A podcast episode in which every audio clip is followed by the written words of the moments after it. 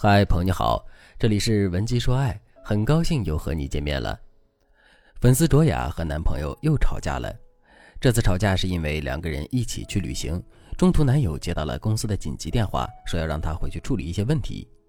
卓雅当然不高兴了，但卓雅知道男友一定会提前回去，所以就自己旅行了半个月。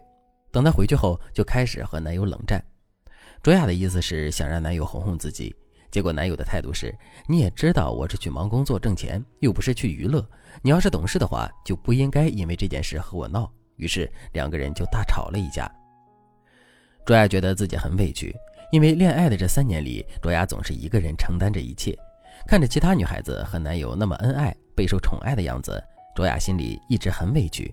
但是男生却觉得我是在为我们的未来而奋斗。你想住大房子，想要豪车，总得有个人能挣钱吧？不趁年轻的时候多拼点家底儿，等老了怎么办呢？两个人谁都没错，但是他们谁也不能理解谁。六月份，卓雅过生日，男友出差，也没有和她一起庆祝，卓雅心里酸酸的。越想越气的卓雅打了一个电话去质问男友，这次男友没有争辩任何事情，也没有给卓雅讲大道理，只是安安静静的听卓雅把话说完。然后他说：“我们冷静一下吧，我累了，真的，我太累了。”之后，两个人就陷入了一个尴尬的境地。他们谁都没有提出分手，对外依旧是情侣关系，也没有冷战。卓雅的信息，男生一定会回；每隔两三天，男生还会主动问问卓雅的情况。但除此之外，两个人再也没有约会过。这样的日子大概持续了三个月左右。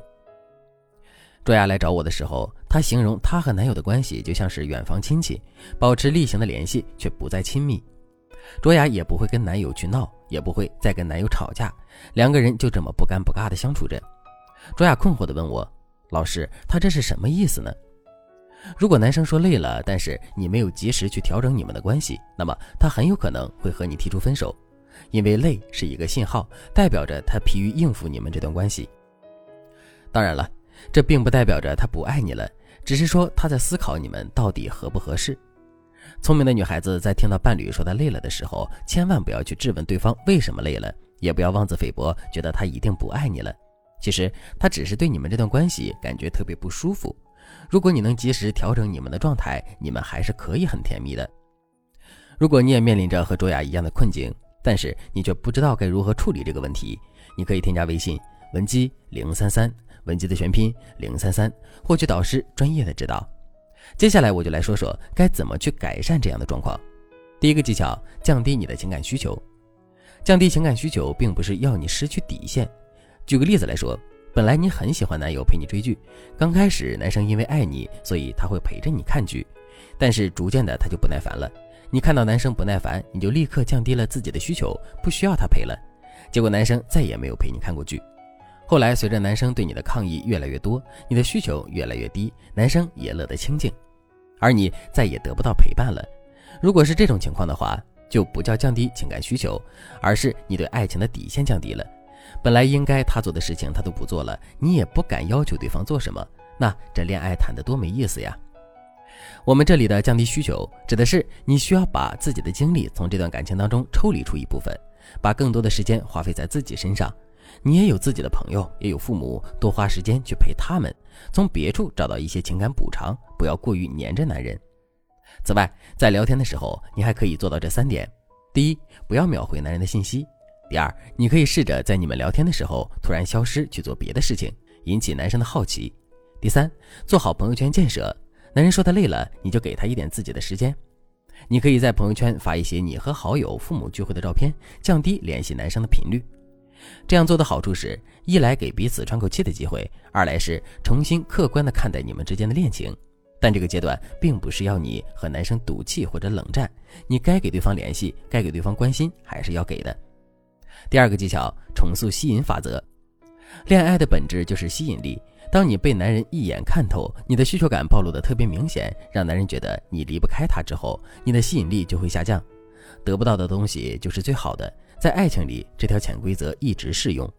当你使用了第一个技巧，不那么粘人的时候，你在男生心里的吸引力反而会增加。这个时候，你要调整心态，积极的提升自己。说话的时候要撩一点，不要每天和男人直来直去的对话。重塑吸引力法则里面有一个很好用的小技巧，叫做伪单身。所有女孩子都清楚一件事：你单身的时候发的朋友圈和你有对象之后发的朋友圈是不一样的。单身的时候是为了塑造自己的吸引力，你会展示自己的优秀面，发一些很好看的文案和自拍照。但是有了男朋友之后，很多女生的朋友圈就变成了秀恩爱。当你重塑吸引力的时候，你可以模仿单身时期的朋友圈风格，每周发一到两条高质量的朋友圈，内容包括你展示自己积极向上的一面、好看的聚会照片、参加有质量的活动等等都可以。第三个技巧，改变你们的相处状态。当你做出了以上两点改变的时候，你就可以和男生谈一谈了。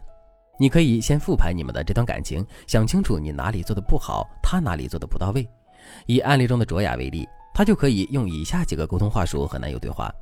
第一个话术：这段时间我一直在反思我们的感情，其实我和你都没有错，只是我想要的是陪伴，而你想在年轻的时候多奋斗。我们的人生态度不太一样，但是我们谁都没有做错。其实我这段时间想了想，你是一个很优秀的男人，也很上进，而我最初就是被你的积极向上吸引的。努力工作的你，在我眼里特别有魅力。只是时间一长，我觉得我像这段感情里的局外人，有点孤独。第二个话术，我不得不承认我很爱你，但是这段时间里，我也找到了家人和朋友带给我的美好。我觉得我们应该调整一下相处模式，我给你适当的自由，你给我一些安全感和关心。我想这样的相处方式应该更适合我们。接下来你们就可以在线下见一面，这次见面很重要。你不仅要在外形各方面吸引他，还要再次表达你对他的理解和你的需求。你要清晰的告诉他你想要他怎么做，比如每天晚上主动和你说晚安，每周要和你视频几次，见面几次。当然，你不用按照我说的去规定。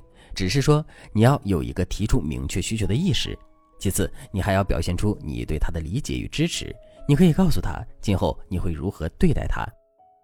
等你们商量好了之后，你不妨给他一个吻，深情的告诉他，其实这段时间我很想你，我发现我还是和以前一样爱你。这个套路呢，男生很喜欢，大家可以去试一下。当然，这三个技巧的核心就是你真的要改变你们的相处模式，让对方都觉得舒服。如果你不知道你和他适合什么样的新模式，你可以添加微信文姬零三三，文姬的全拼零三三，把你的困惑告诉我，让我来帮助你解决情感问题。好了，今天的内容就到这里了，感谢您的收听。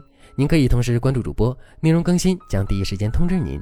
您也可以在评论区与我留言互动，每一条评论、每一次点赞、每一次分享，都是对我最大的支持。文姬说爱，迷茫情场，你的得力军师。